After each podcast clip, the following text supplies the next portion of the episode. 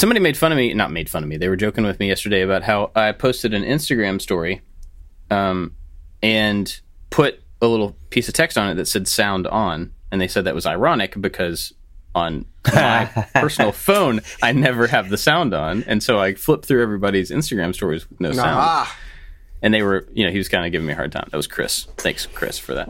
But anyway, he was giving me a hard time, and then like I guess this morning or last night or something, I open up my phone and I go to Jimmy's stories, and there's a billion little tiny dots across the top, a billion of them of him at Walmart. And I got to be honest, man, I just like sound off going through them, and everyone I would stop and I'd be like, I'd be like, "What are wrap chips? Like, what is that? Oh, Rap Snacks? Was Rap Snacks in your video? Wrap snacks? rap snacks. Yeah, they're Oh, I love the rap checkout snacks. Walmart. Rap snacks. It was pretty It's funny though, because I, would- I would giving flip through a whole bunch and then I'd stop on some random frame and be like, "What in the world?" we made a joke. We made it because Taylor, like every single time, like there's like idle time, and Taylor's like buried in a phone, like a millennial looking at stuff. She's looking at Karen videos. She's like, "Oh my god, I don't ever want to be one of these crazy white chicks screaming at somebody with their phone out." And so we joked. We said, "Let's go to Walmart because we every Walmart's closes at eight now. We used to go midnight at two, one, two in the hmm. morning. So now all the WalMarts close at eight around here. So it was early yesterday. I needed some t-shirts. All I have is logo t-shirts from all the fans and friends that have logo t-shirts. So I'm like, I just need like plain black t-shirts. Let's go to Walmart. And we just randomly just started grocery shopping, which wasn't something we planned on doing. But I made a joke like we're going to go into Walmart and get a crazy Karen in the wild, like a crazy white chick screaming and yelling at something. And we just started having fun. So it was fun. A lot of people were excited to see me back at Walmart again after all this time. It's been it's been about six months that we've been to Walmart.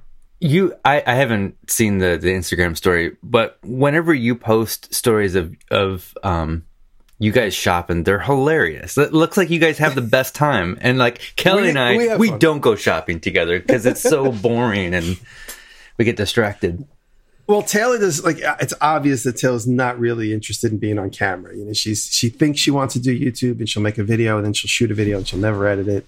She keeps thinking she wants to do this and she just like it's just not in her nature to want to do it, but she keeps wanting to do it because she sees the success that I'm having and that people like April and other you know incredible women on YouTube are doing. She's like, I can do that, but then she gets into it. She's like, no.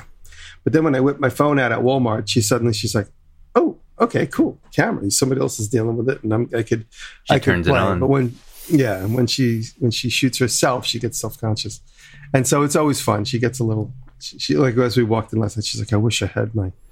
My, my hoverboard. What is that thing called? I always remember what it was called. Not the hoverboard, but the the Segway. She always says, "I wish I had my Segway." but it was fun going around Walmart, and there's all these like silly rules, like don't go down this aisle and don't go. Like it drives me insane. I understand we were on a pandemic and we need to be, you know, cautious in many ways. But what what way is it cautious that you have to go inside Home Depot at the furthest away entrance to where I always park? what is that like what is that going to prevent the store is open but they make you go in the main entrance that's typically in my store the one that's all the way on the, the left side It, can I rant for one second here? I hate the way Home Depot is set up because they have they have a, a, a an entrance on the right side and an exit on the left side, and I always go in the exit because that's where everything is. That's but when you I go to. Lowe's, there's like one main one right in the middle, so you don't have to park.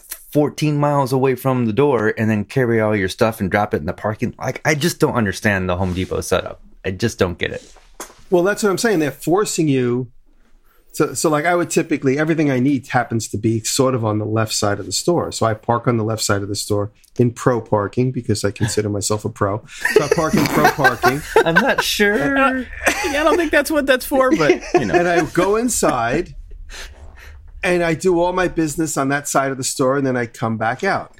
Like I don't even know what the other side of the store looks like unless I need glue and that's when I go to the paint department.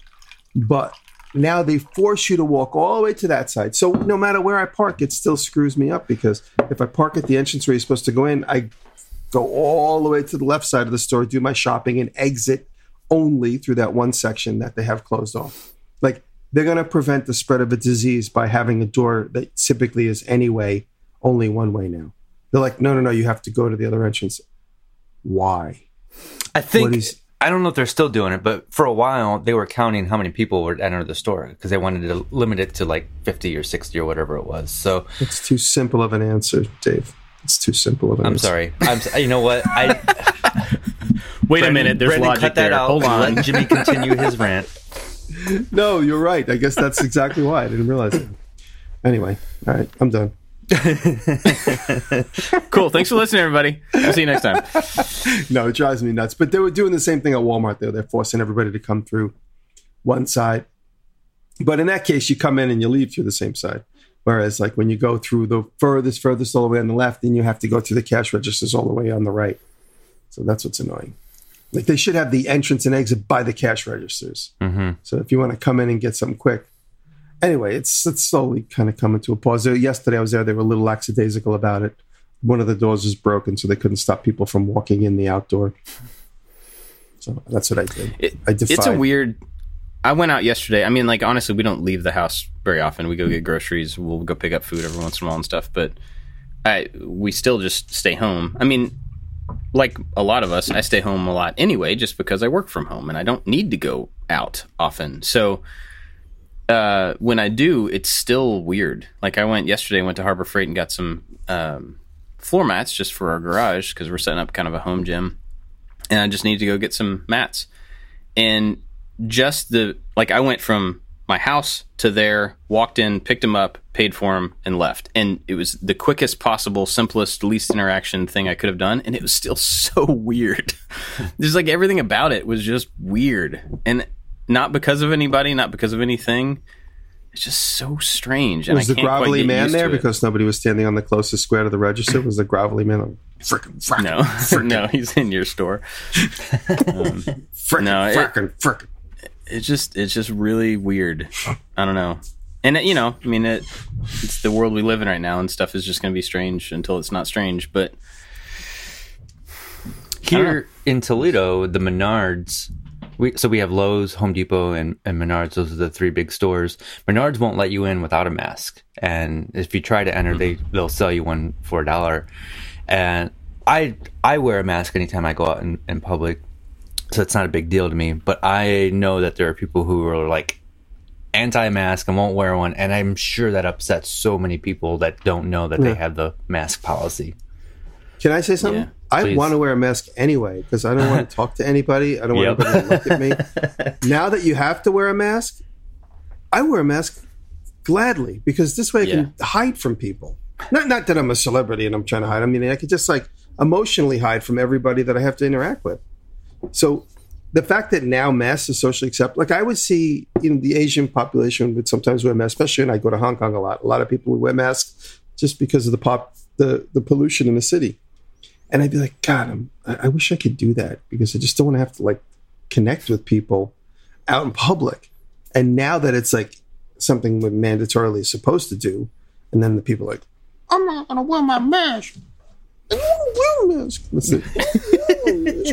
Anyway, anyway, let's let's not get too far into the. Yeah, I'm I'm with you though. I would, I kind of enjoy like like Hi. I enjoy hiding behind them. And and it was weird because honestly, yesterday, and I, I wouldn't have said this unless you brought it up, but going to Harbor Freight, I put the mask on as I'm walking in. Half the other people don't have it on and everything, but the guy that is um, at the checkout counter has one on.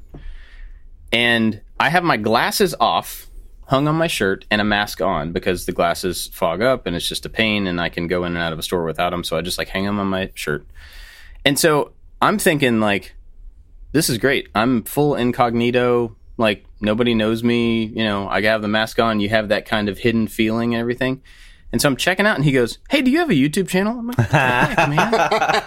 That's hilarious. like how in the world and he was super nice and everything nothing against him but it was weird because i had that feeling right before i went up to the counter like oh this is No kind of nice like i'm not that i get noticed i don't mean that but i was immediately feeling that I, I don't mind having a mask because of what you just said i get to like kind of hide you get to you get to be behind a thing and i can go out get the thing i need without having to feel like i need to interact or like you know eh, some sometimes you feel like that but i immediately got like that just got vanished Yesterday, so I, I was at the flea market here. I go to the flea market here in Livingstonville, New York, upstate New York. and I, I lately I've been going real early. I go at like eight in the morning, do my thing for about an hour, and I leave. And right away, I get out of my car, and I had a bandana on this time because I didn't have my mask with me. And uh, right away, a guy goes, "You're Jimmy DiResta?" And I like looked behind me, and I was like, "Am I?" I'm Jimmy DiResta. I was Where? joking around. And, and he was a nice young guy. We ended up talking. He's a machinist up here, and uh, he recognized me right away, even though I was under my mask. But I mean, Nice. I still had my hat on and my says Well, my I- name on. it. Well, I realized after I got into the car that I was wearing an I like to make stuff hoodie, and I'm like, oh, well, no wonder, the idiot. Like, like he didn't very nice. I recognize think- me. He looked at my shirt. he said, "I come to this flea market because of you, because you've shown it off." And he lives nearby, so anyway, Oh. so we connected. He's got a cool machine shop that I'm probably going to end up visiting. Anyway, Awesome. Yeah, it's it's it's. I like the anonymity most of the time. Just going in. You know what it does? Like, it's not necessarily anonymity. It cuts down on a lot of like the. And at a risk of sounding snobby, it cuts down on a lot of like kind of the useless chit chat that you have with like neighborhood people that you bump into. You know what I mean? Like, you, like you, Yeah. you see somebody a hundred times a day, and then like, oh, how's the barn coming along? How, you know, it's it's. I don't mean to sound snobby or obnoxious, but sometimes I just want to like go get my coffee and split. And by having that thing on, I can do that because I'm like immediately want to get to the next thing. And sometimes I bump into people, and you know, we end up having these extended conversations that get me impatient. And by having the mask on, I can I can avoid that most of the time. I think that's what I felt yesterday. Is I intentionally, I typically like to smile at people and talk to people if I see them. I like to interact in the you know grocery store and stuff. But yesterday it was I would just want to go get my thing and get back here and just be done. You know, head down, just go do the work and get it done. And I think that's why it, it caught me off guard yesterday because I found myself in that place where I just want to keep my head down and go do the thing. But I have felt the opposite at the grocery store, and now we're ordering our groceries. For a long time, I would go out. We would, you know, plan a a week ahead, and I would go out with the mask and the whole deal and get the groceries myself and stuff.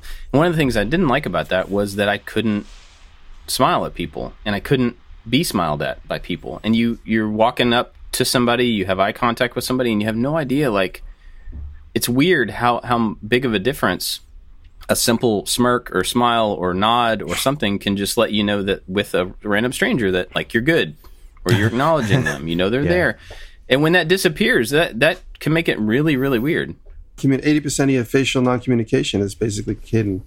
So I was thinking, and I'm sure I'm not the only one, so I'm not throwing out any big invention, but I was thinking of a way to make a mask that's clear so you could see yeah. what's I, well what's we were in a i went to pick up uh, japanese food the other day and the guy behind the counter who was making the sushi had it was weird because at, at a distance it looked like he had a chin strap on. And i'm like well what good is that doing? It's like he's just holding his chin on but it was a strap for a clear mask. And so it Oh, was cool. coming up from his chin that came up to above his nose so that he could make the food and not you know breathe down into it and everything. But it was That's cool. you know at 25 feet or so it just looked like he had, he was wearing like a chin strap with nothing else and i couldn't figure that out. But there are definitely clear masks. I've seen some that are also fabric but the area right around your mouth and nose Yeah, is a clear plastic See, I haven't you seen know that yet. so you can you can see them but but i i don't know that that's worth the effort to me but i do find that the times i'm out um, i do kind of miss that just being able to I don't want to say size somebody up, but be able to get someone's approach to you just by Yeah. their facial expression. You know, it's it's a good thing, and it's a good thing to be able to put that off to other people. Like, I'm happy. I'm not. There's not anger behind this like hidden thing. Maybe that's like a. Maybe that's like an inherited thing from cowboys where we just assume that if you have a bandana pulled up your face, there's anger behind it or there's malice behind it, you know, and that's not the truth. And I just want to There goes our cowboy. it's weird, man. It's such cowboys. It's such a weird time, though. There's so many things like that that you know maybe we're just having to get used to and having to work our way around. But anyway, I don't know how we got to that. What have you guys been up to? I put out a video last week. I, I made these. Um, I made six of these little finger joint boxes. I was going to make a little desktop organizer, and I stopped the video after making the boxes. In the video, I started off saying, "I'm going to make these boxes and then design something to go around it." So we're going to work on the fly, and then I just stopped the video at the after making the boxes and thought I would let the audience um, chime in on what the case for it should be. And oh my goodness, like t- hundreds and hundreds of comments of suggestions, like o- overwhelmingly like good, creative suggestions. And so uh, um, that's going to be part two of the video. And I don't, I'm not going to shoot it this week. It might be next week, but I I thought a few people would, would chime in with some creative things and maybe I can combine some things, but I've got so many suggestions that I don't even know where to go. And uh, I just want to, if you are a subscriber and you watch my channel and you made a suggestion, thank you because it was awesome. Just completely awesome. So I don't know where I'm going to go with that. Um, I did race in a race yesterday and it was an okay day. I um, it was one of the days where there was the perfect number of carts, so everybody got to everybody made the feature no matter where you finished in your heat. And I started seventh and finished eighth. And I filmed a little vlog. I filmed a, a, a thing leading up to it during the week, like what I have to do to get ready and all the maintenance that's involved. And then I filmed a little bit race day. And I think uh, I'm going to try to edit that today, so hopefully that'll come out this week. I want to get back to more. Not at the beginning of the year, we made an investment in like smaller cameras and portable things because the plan was to like go out, travel, get out of the shop, shoot some vloggy type things, and and do all a different type of video this year. And w- because of COVID and everything else, like we haven't been able to do that and I really want to try to force myself to to do it more. And I I am so uncomfortable holding the camera in front of my face talking when there's other people around. I just feel like a complete moron. But I forced yeah. myself to do it yesterday and nobody cares. It's it's common. I think Jimmy's like everybody walks around with a camera in front of their face now. Yeah, I mean I'm not doing the full on Casey Neistat, but you know, usually it's like kind of doing stories yeah. on Instagram is where I do it most. I don't really do it in the vlog because I always just sit home alone and do that thing at the workbench. And I got this newer little Sony one, so it has a little handle and there's a record button on the handle, and um, oh, that's it makes cool. it, it, it's real small, so it makes it a lot easier. And um, I don't know, I just need to force myself to go out in public and, and record more because I I don't want every single video to be that follow along with this project. I want there to be some, some creative thought process in the video. So we'll see. We'll see where what happens. Hmm. And I did. Um, I'm for. I, so I took this camera to the race, and this camera, if you can't see, um, you can buy this optional handle on there that turns into a little mini tripod to put on your on your desk. But to put this in a real tripod, you have to unscrew the handle, mm. and because there's there's no quarter 20 hole in the bottom, which which to me is a design flaw. So I CNC this uh, little pocket out of pink foam insulation and then wrapped it, uh, kind of sandwich it between two pieces of plywood, where this just kind of fits into my tripod and I can, I can pull it out. And it was like a quick, like a little half hour thing, and I did it off camera. And I think I might turn that into a video because just showing how like hmm. digital digital tools can solve a quick problem. And I know it won't get many yeah. views, but I think it'll be inspiring. Do you have the DJI uh, Osmo, the little, the little tiny gimbal one? Do you have that when it came out about a year ago, I, two years ago? Oh, the little Osmo. Yeah, I actually, I do have that, and I haven't used it. because I have that, and it drives me crazy. I know there's 3D printed ones, but you can't sit that down either. That drives yeah. me nuts. Yeah, doesn't it? But you know, you, if you had that, you could also add that to the same video and you know, show a couple different versions of that concept. That's it. That's a good idea. You might be surprised that at the um, response. Well, I mean, I, I, don't know if your audience is exactly like mine, but a lot of times when I um, pull back from the digital tools, and I'll like, I'll. So last time I did something. Oh, the coffee tamper. That's what it was. I cut the little circle for the piece of aluminum on the Wazer, and I like just mentioned it. I'm going to cut this on the Wazer, but you could do it with this, or you could do it with this if. I need to. And I got zero I can't believe you have a Wazer comments, and I got quite a few. Oh, Stop yeah. apologizing for the stuff that you have. It's okay to have tools. It's okay to use digital tools. Like you don't have to do that. And he said that to, or people said that to all of us. You guys, you people who create things, don't have to apologize. Mm-hmm. And it was the first time that I had seen that sentiment without the the opposite.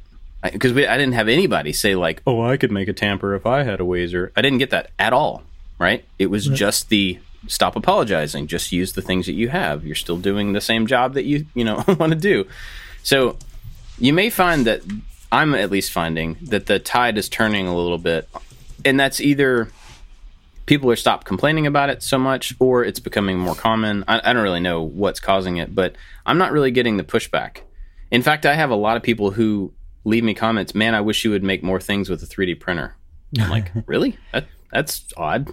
I mean, it just seems like a strange thing to like. I wish you would use this tool more. That's the way I look at it. They're looking at it as they probably just have a 3D printer and they wish that there were more things that they could immediately replicate with the tool that they have on hand, which is funny because I think of it in the opposite way. I think of like, well, people probably more likely have a jigsaw and a circular saw. And so I'm going to try to reference how those things could be used to make the projects when the tide may be shifting to where a lot of people just have a 3D printer and they're trying to figure out how to make that the most useful thing that, you know, that they can. So I don't know. It, it, you may be you may be surprised at the feedback on a project like that now. What's Maybe funny, I, I just uh, so recently this week I made the leather bag video, and uh, I made it all no stitch. It's funny because people are like, oh, oh all you, need no stitching, but you need 16 pounds of rivets. That's great. So there's a little bit of a sarcastic. That's funny. because I put a lot of rivets in it just because it became the style. I was planning on designing and making the whole thing in a laser cut. But when I sat down and started thinking about the video, I was I thought, wow, the laser cut's going to take on camera probably 30 seconds. And then I'm just going to put the bag together. That'll probably take 2 minutes. I'm going to have a 3 minute video. I actually laid the whole thing out by hand on a on a cutting mat that has a grid on it, which I use a lot. And I did I did the voiceover version, which is going to be on the on the Weaver on the Weaver Leather channel. But on my channel, I did the quick speeded up version, and with no voiceover.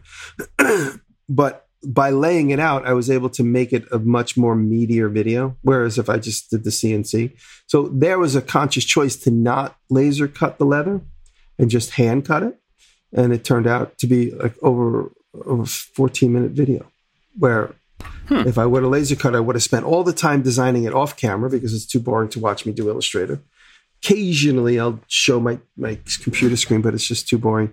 So I would have done the meat of the work off camera.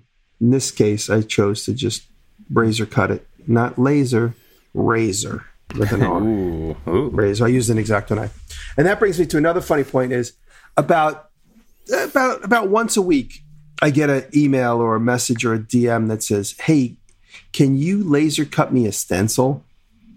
This, you know, my logo. Can you make?" And I don't do that as a service, and people just think of me as the stencil guy because that's my logo. But it is important, and I always answer this question this with this answer. The for the first 25 years of my life, anytime I needed a stencil, I used an exacto blade. So hmm. when people say to me, "Oh, I, I need a stencil. Can you cut one for me?" If you have hands and eyes and dexterity, you could razor blade one out with an exacto knife. You print it on your computer, and then you spray mounted to some chipboard, and then use an exacto knife. I mean, there's certain skill set there that comes in time, but you laser cut it out. Or if you have a scroll saw, you could scroll saw out your stencil. That Well, I, I was wondering because I'll get the comments every once in a while. Um, can you laser cut or CNC me uh, like a like a template for for the router? And I'm like, unfortunately, that's not a service I provide. Is there anybody that does provide that service? Because I know there's like 3D printing services where you can send your file and they'll 3D print it. But is there is there a cheap place for a consumer to buy templates? Or, There's got to be. Yeah. Uh, Well, I mean, I know like April is creating templates on her big CNCs for other people. Now, I don't know that that would be a one off solution where, you know, random person wants just a single piece made somewhere. I don't know that she would do that. But I do know that she has put her big CNC machines to work making templates for herself and for other people who have created, you know, designs. Mm-hmm. so that is an option. And I would I would imagine that there's a lot of makers out there who have CNCs or lasers in their shop that for their own personal use who would be happy to I'm pick sure. up that kind of a work. I'm sure. So if you are one of those people, let us know. And if you are someone who is looking for that, just keep an eye out for you know people kind of promoting that type of stuff because that seems like a pretty good pairing of person with tool to person who needs something done.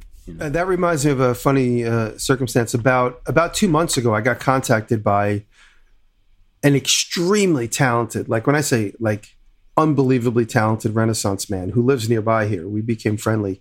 He contacted me and said, "Hey, Matt, who's a friend of mine in the neighborhood, said that you could print out a logo for me." And I was like, "I go, well, I I have you know an Office inkjet printer. I could print that for you, but like, what exactly do you want?" He goes, well, I need, I'm going to hand carve a boat sign. He's completely analog. Like the only thing he does digitally is email. And he's an older guy who's incredibly talented. Like when I say he's like Leonardo da Vinci style woodworker that has absolutely no social media. And he's about 10 years older than me. And he's been at it his entire life. And he lives like two miles from me. We became friendly. Um, but anyway, he said, he goes, I have to do this serif font, might, might be New Times Roman bold, for a boat a boat sign and I just need the letters printed out. I'm like, well, how wide, how high? And I did describe to him, I was like, "Oh, well, let me lay it out. So I laid it out in Illustrator really quickly. And I was like, well, your height and width don't really correlate to each other. I'm not sure what your piece of material is. I was like, you're going to have a lot of dead space above and below your letters. And I said, how about I do this for you? I was like, since I don't have a printer big enough, I'll laser cut the individual letters and you can do the kerning yourself.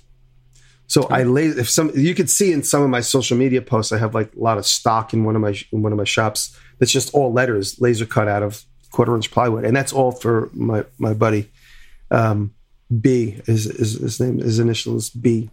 Um, I don't know what his name is. He said, "Just call me B." So I call him B. it's an initial for his name. I don't know what his name is. So uh, so B said that that would be a great solution. Just laser cut me the letters.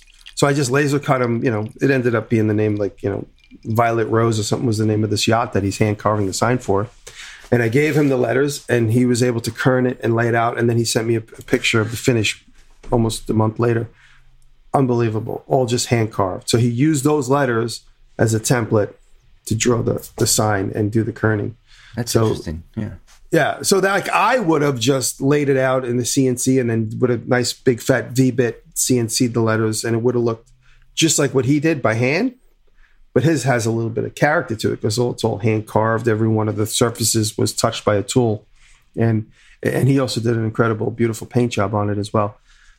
But that, there's a solution too, where if you have access to somebody with a digital machine, you can have part of your process handled, not the mm-hmm. entire process.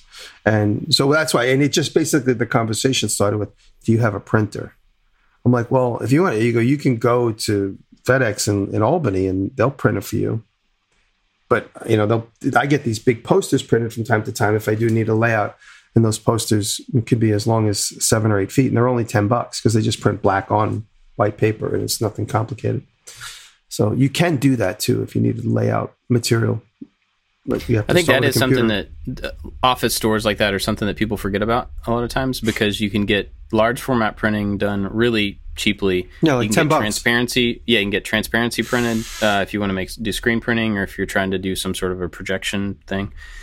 Um, there's a lot of capability in those you know Staples and Office Depot type places that people forget about, and it's not very expensive. In fact, on on Staples, I know I'm sure Office Depot has the same. You can do most of it through the website, so you can choose whatever type of large format printing or whatever you want done, upload the files, and then they'll just call, call you when it's done. And so it's not like you have to go stand there and wait for a long time to have things done. When I was printing out the templates for some of R2D2's uh, pieces, they had full scale templates that you could cut out of styrene. And these sheets were 18 by 36, I think.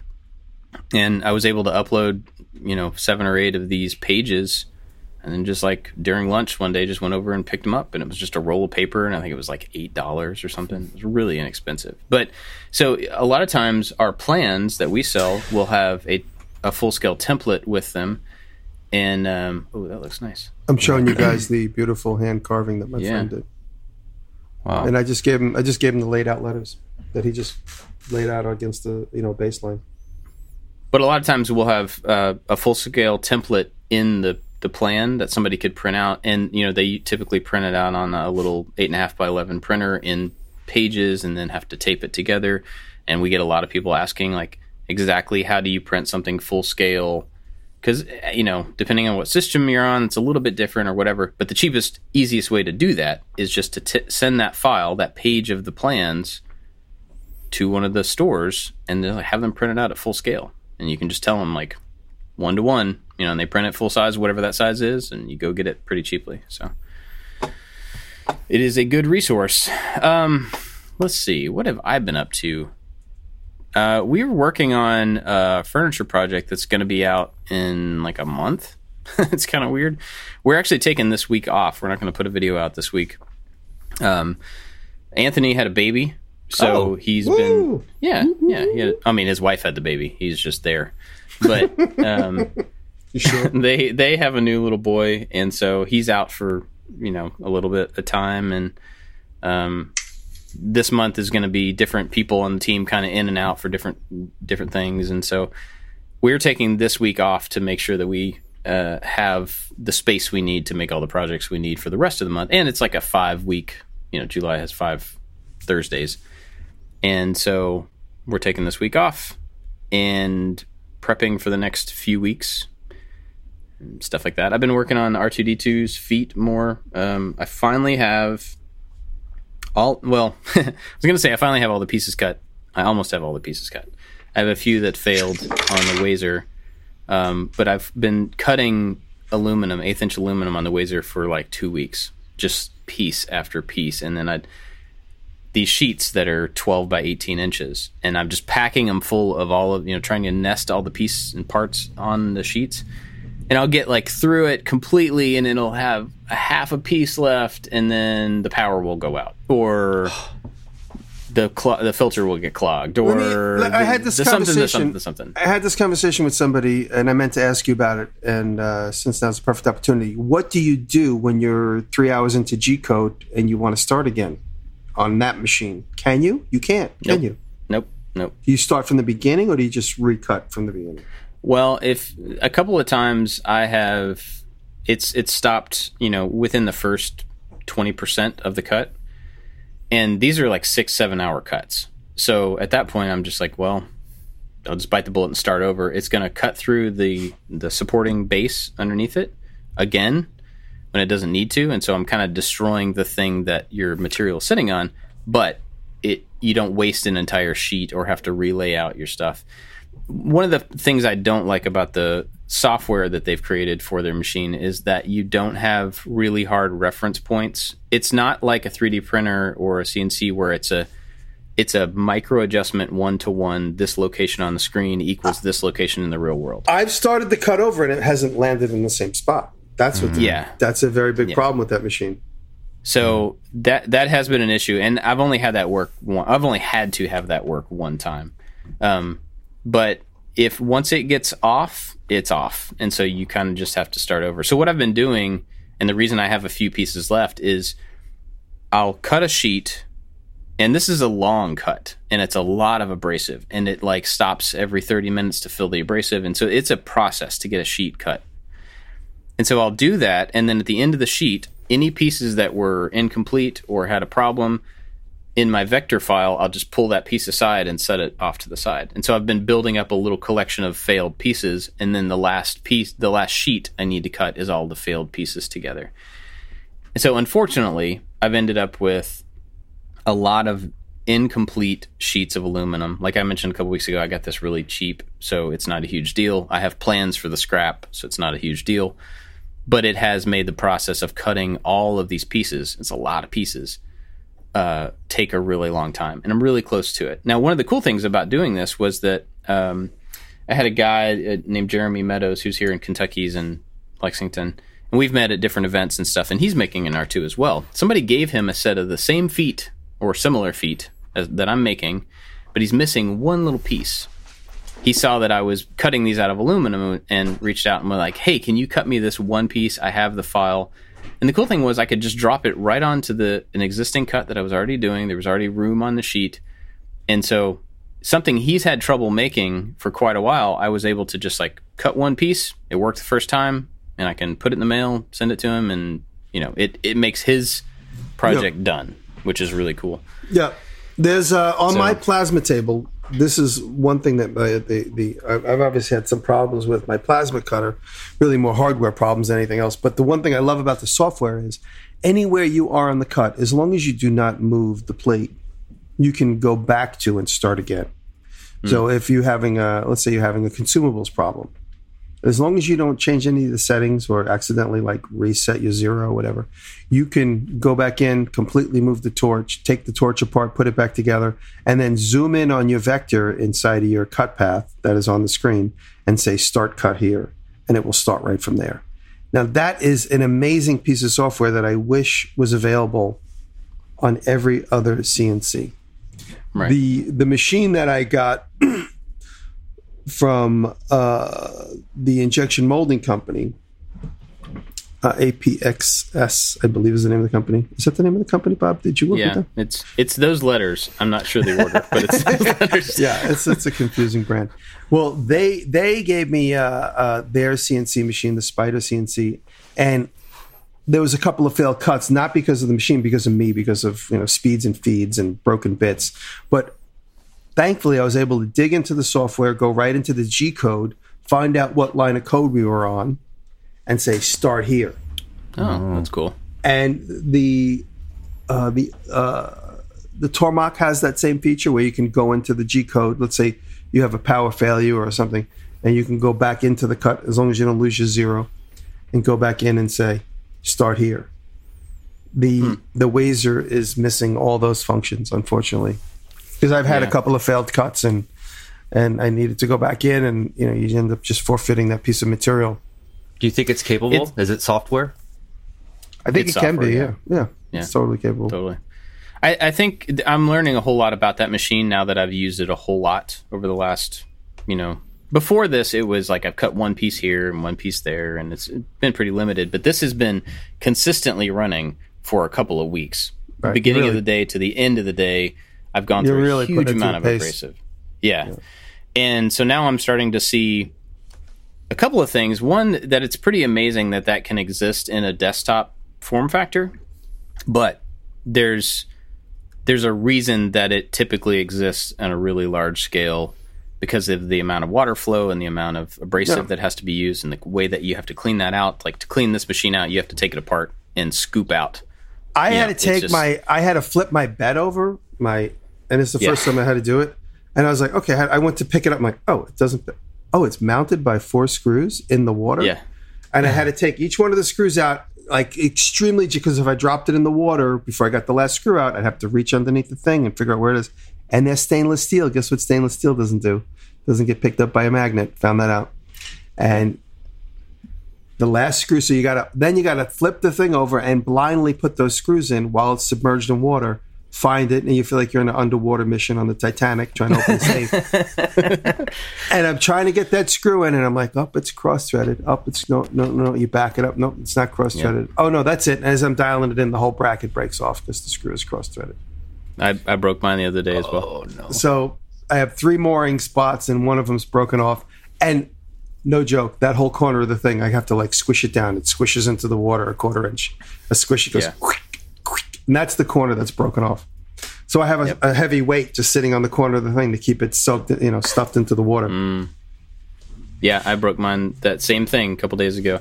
And this block on the that you're talking about, or that Jimmy's talking about, is a I don't know three four inch block of corrugated plastic, and it's pretty dense by itself. But then it gets filled up with abrasive and water, so you got to lift that thing out of there, Yeah. and it's like lifting three concrete blocks at the same time as one big, you know, soggy thing.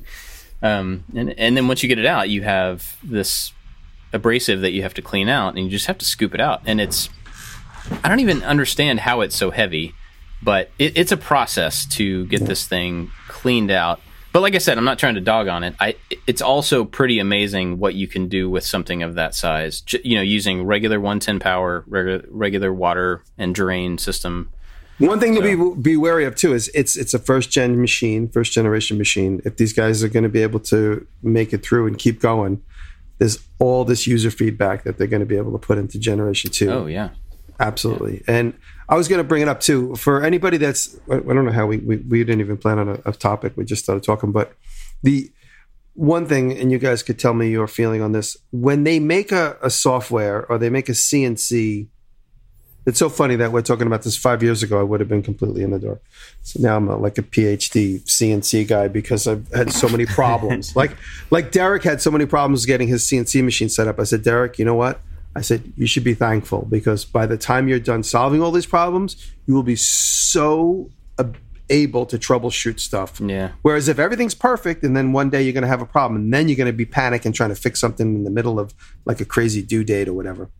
Uh, anyway, so the point I'm making, I wanted to bring up was stuff like the Wazer, where they have this sort of masked software, and software like Easel, where they have this sort of like, oh, it's so easy.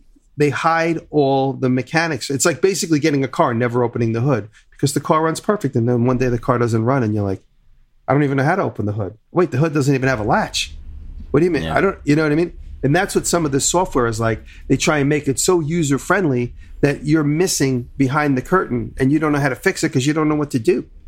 And so stuff like the Wazer software and stuff like uh, Easel software, where they try and make it super, even like iMovie, which I use all the time. They're trying to make it like so user friendly, but there's so many other options.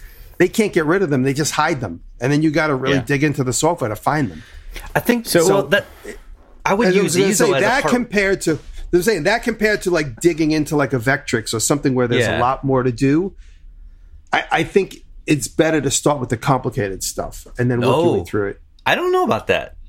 I Well, because think, what I'm saying is, it, it if you use this the simplest softwares, sometimes there's no choice. Like Wazer doesn't have a choice; you just have to use what they have. But you're using the simplest softwares, and you don't realize you can go to that part of the G code and start again. You can on their machine, but on other machines you can.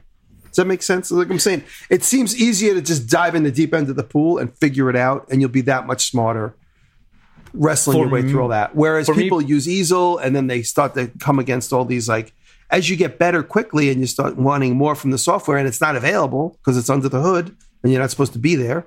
And then you just like you move on to the next, you move on to the next software, and then you realize, oh, this is nice. This is where I should have been.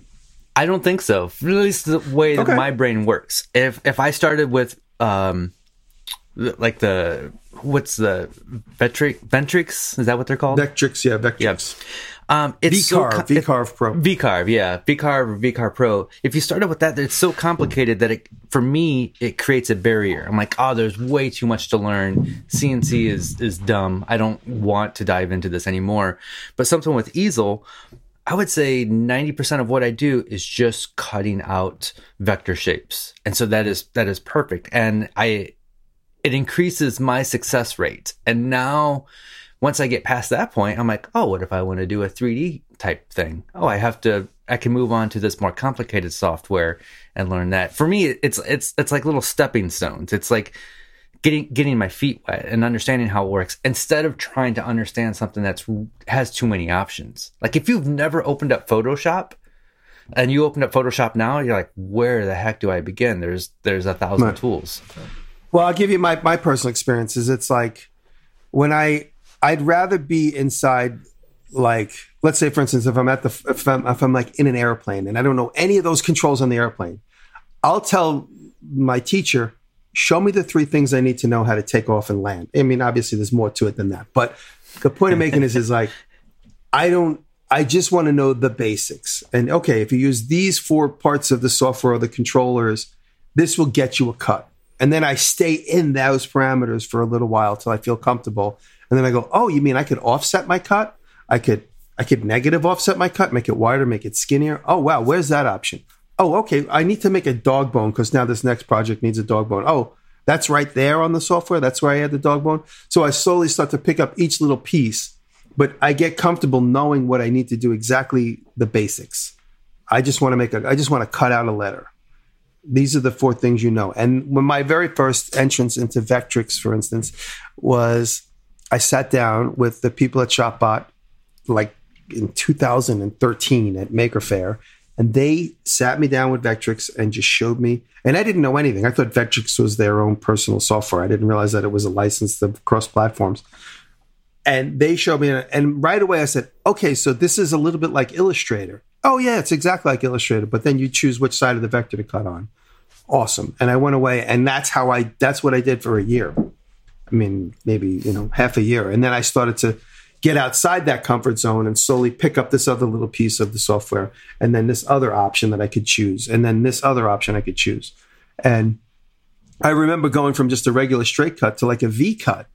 And like I'm like, this software is named VCarve, and I still don't know what that means. Like, and then I started Googling it, and then I realized how the beautiful letters you could do with with what VCarve does, you know, using a like a V V bit. And so the point I'm making is is like I basically get into the complicated arena, just get that piece of what I know I'm comfortable with, and then I just stay with that.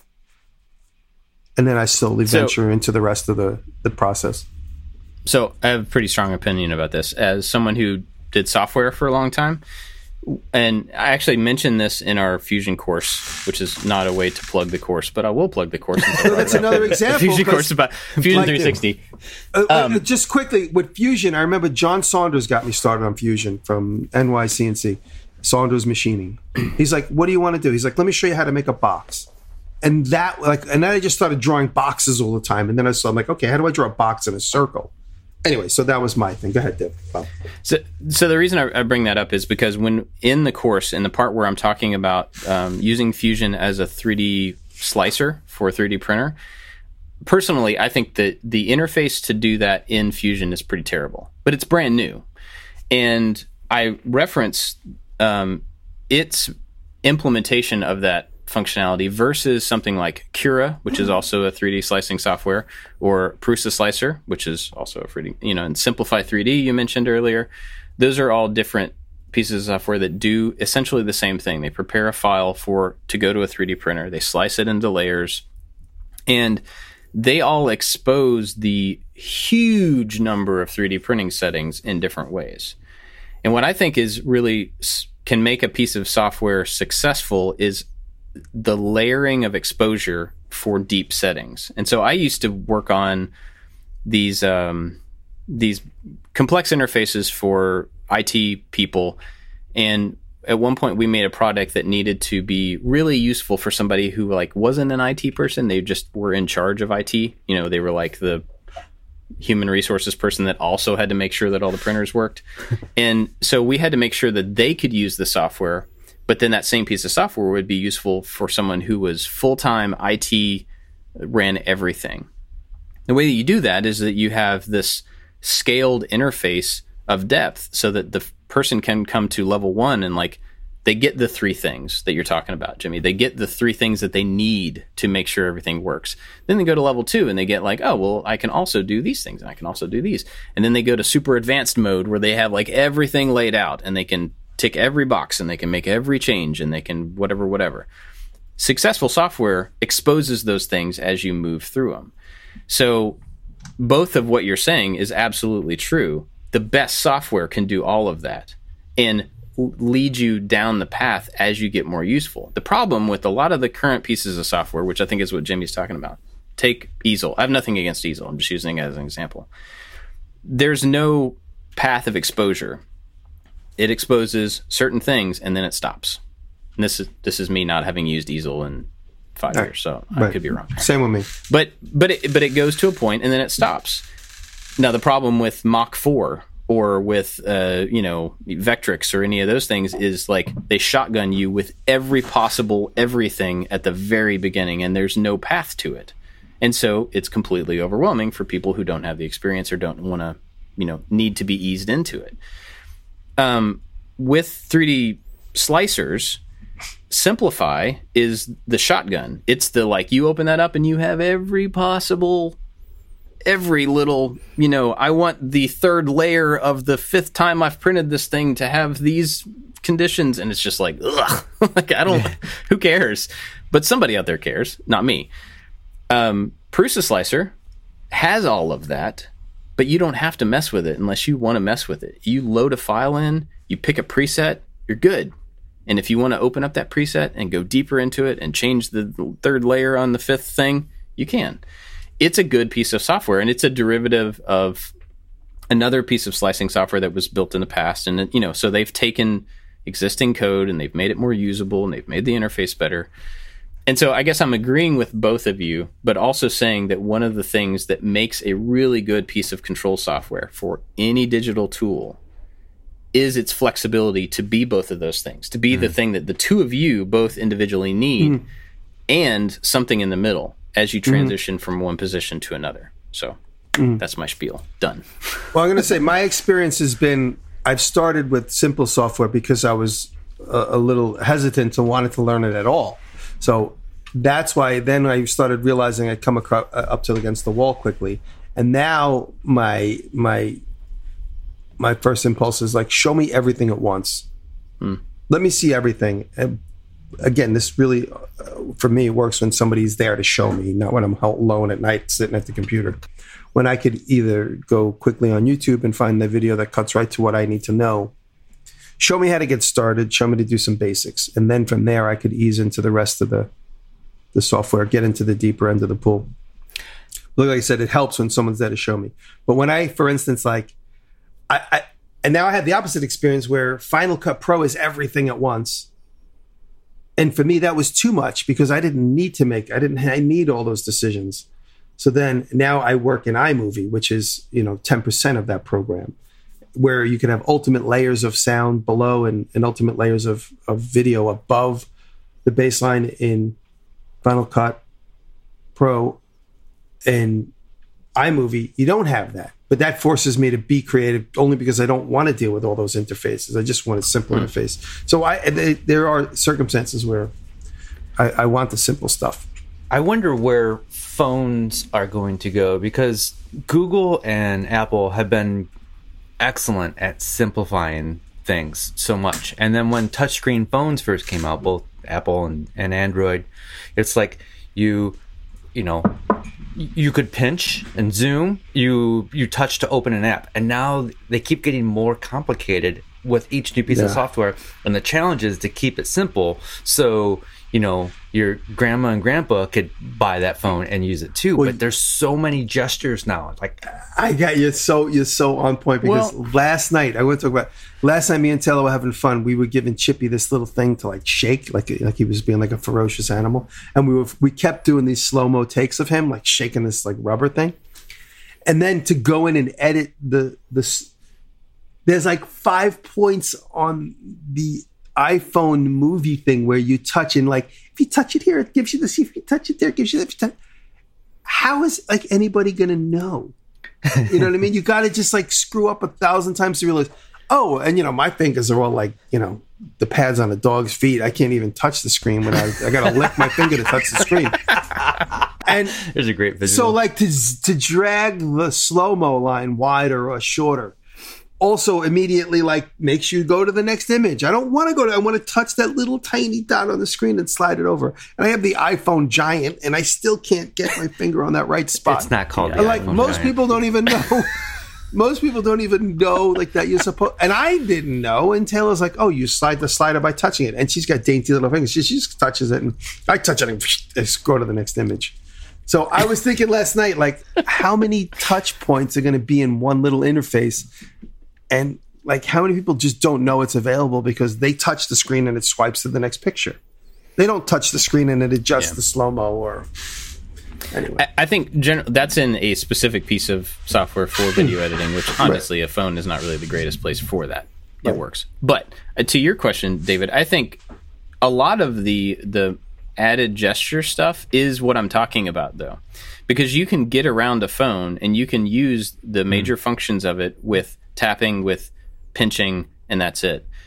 You know, if you want to get to the deeper functionality, the quicker functionality of a phone, you can, like on on an Apple you, uh, phone, you can press and hold and push down deeper, and then you get like a different menu that pops up. It's not necessary, but it's an extra way to get to something. If now you hold it really hard, you, the menu pops up. It says, "What are you doing here?" it says. If you now they have a thing where you can like tap on the back of the phone. It's not really a button, but it will recognize that as a gesture. Now that's not going to be a I have to do that to use my phone but it's an added way to do that. So I think they're adding those gestures and combinations of things as a way to get more out of the physical interface without complicating it so much to where like you have to know every single one of those to be able to text and make phone calls and you know As, the, you, the as on the gestures get deeper, they should be more ominous. Like, okay, you really want to know what this does? You sure? Are you ready for this? You know, like, like that. Okay, now you've done it.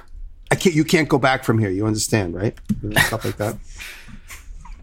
anyway i don't know how we got to that but we're like 55 minutes in so you know there there goes that Yeah, software. um you guys got anything else on this random collection of software conversation. This was good. yeah somehow got to talking about um well let me thank our patreon supporters and then you guys can tell us what you've been watching. Uh big thanks to everybody that helps us out on patreon. We were talking before we started recording. Jimmy said that his, his agent keeps trying to offer us these um these advertising deals for the podcast which are not worthwhile.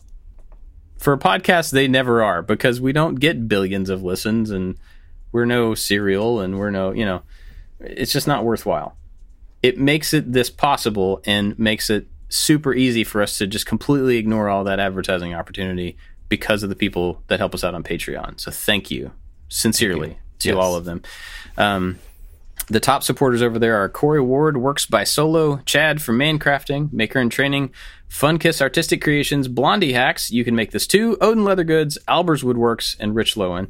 But there's a whole list of other people over there as well that help, um, and we are grateful for every single one of them. Everybody gets the after show, everybody over there. And in case you're still not clear, when you sign up for Patreon, you will have the URL for the after show is like it shows up in the top right corner of Patreon, I believe, and you put that in your podcast player. That's your feed for the after show, which is a separate little show. It's more of us talking and stuff. And sometimes Jimmy has pants. Sometimes he, you know, rants about stuff. Just sometimes. you So never I'm going to keep my mouth shut. I'm going to get myself in trouble. Anyway, so uh, big thanks to everybody over there. And if you want to help out the show, go to patreon.com slash making it. We would appreciate it. But you can also just listen and, you know, you don't have to do that. Either way. Cool. You guys got anything to recommend? Anything new? Anything interesting? Uh, I'm gonna push Weaver Leather. I might have a lot of people know that I'm working with them, but go check out Weaver Leather's channel. We've been going back and forth whether my videos should be on their channel or my channel. They're not sure where they get the most bang for the buck, but lately what I've been doing is I've been posting a video on my channel for them, and then I give them like a edited version with voiced over for their channel. So go check that out. And also Chuck Dorsett is over there. Chuck is an amazing leather crafter with years and years and years of experience. And Chuck is like the featured act over at the Weaver Leather channel. So go over there and tell him I sent you so they know that I'm looking out for them. Cool. So mine is a video that's a couple years old. I just randomly came across it, and I think it's excellent. It's called "Why Do Stupid People Think They're Smart," and it goes kind of into like a, a, a scientific theory, and the theory is called the Dunning Kruger effect, and it's basically um, people who dive into a new thing, they don't know what they don't know. So, and it, it's just an excellent animated video on why stupid people think they're smart, which is a the title's a little exaggerated, but it's a fun video. Hmm. Interesting. I was trying to find mine because I had uh, something to recommend, and now I can't find what it was. I actually had something this week. This is disappointing. Dang it. I don't know what it was. Um,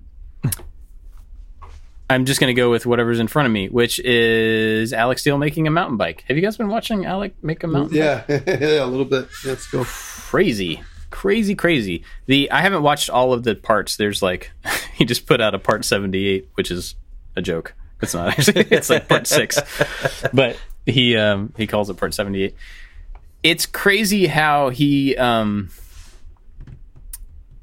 he started this path of making a mountain bike frame and and somewhere along the thing realized he needed this jig to get the geometry right. And then I skipped a couple episodes or whatever, and then all of a sudden there's this crazy jig that he's putting together, which is like a huge ordeal, and it it's like it uses lasers to get it all aligned and stuff, just to be able to get the geometry right.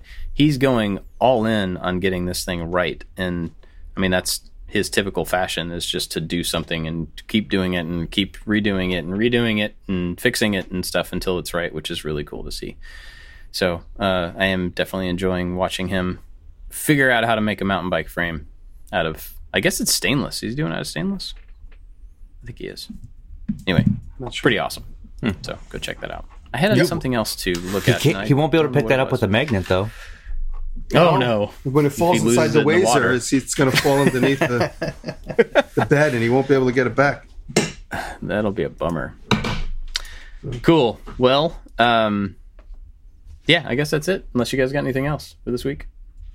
Oh, we'll, Why do you we'll- have a lighter? He's, Jimmy's like lighting a lighter. I was sitting on a bump on my butt, and I thought, "What is that?" It's my lighter. Oh, cool. All right. Well, thanks for listening. and Bye. we'll Love you. Love you. See you next time. See you in the after show. Love you. Bye. Goodbye. Love I'll see, you, software. I'll see you guys in the Love- after show. Love complicated software.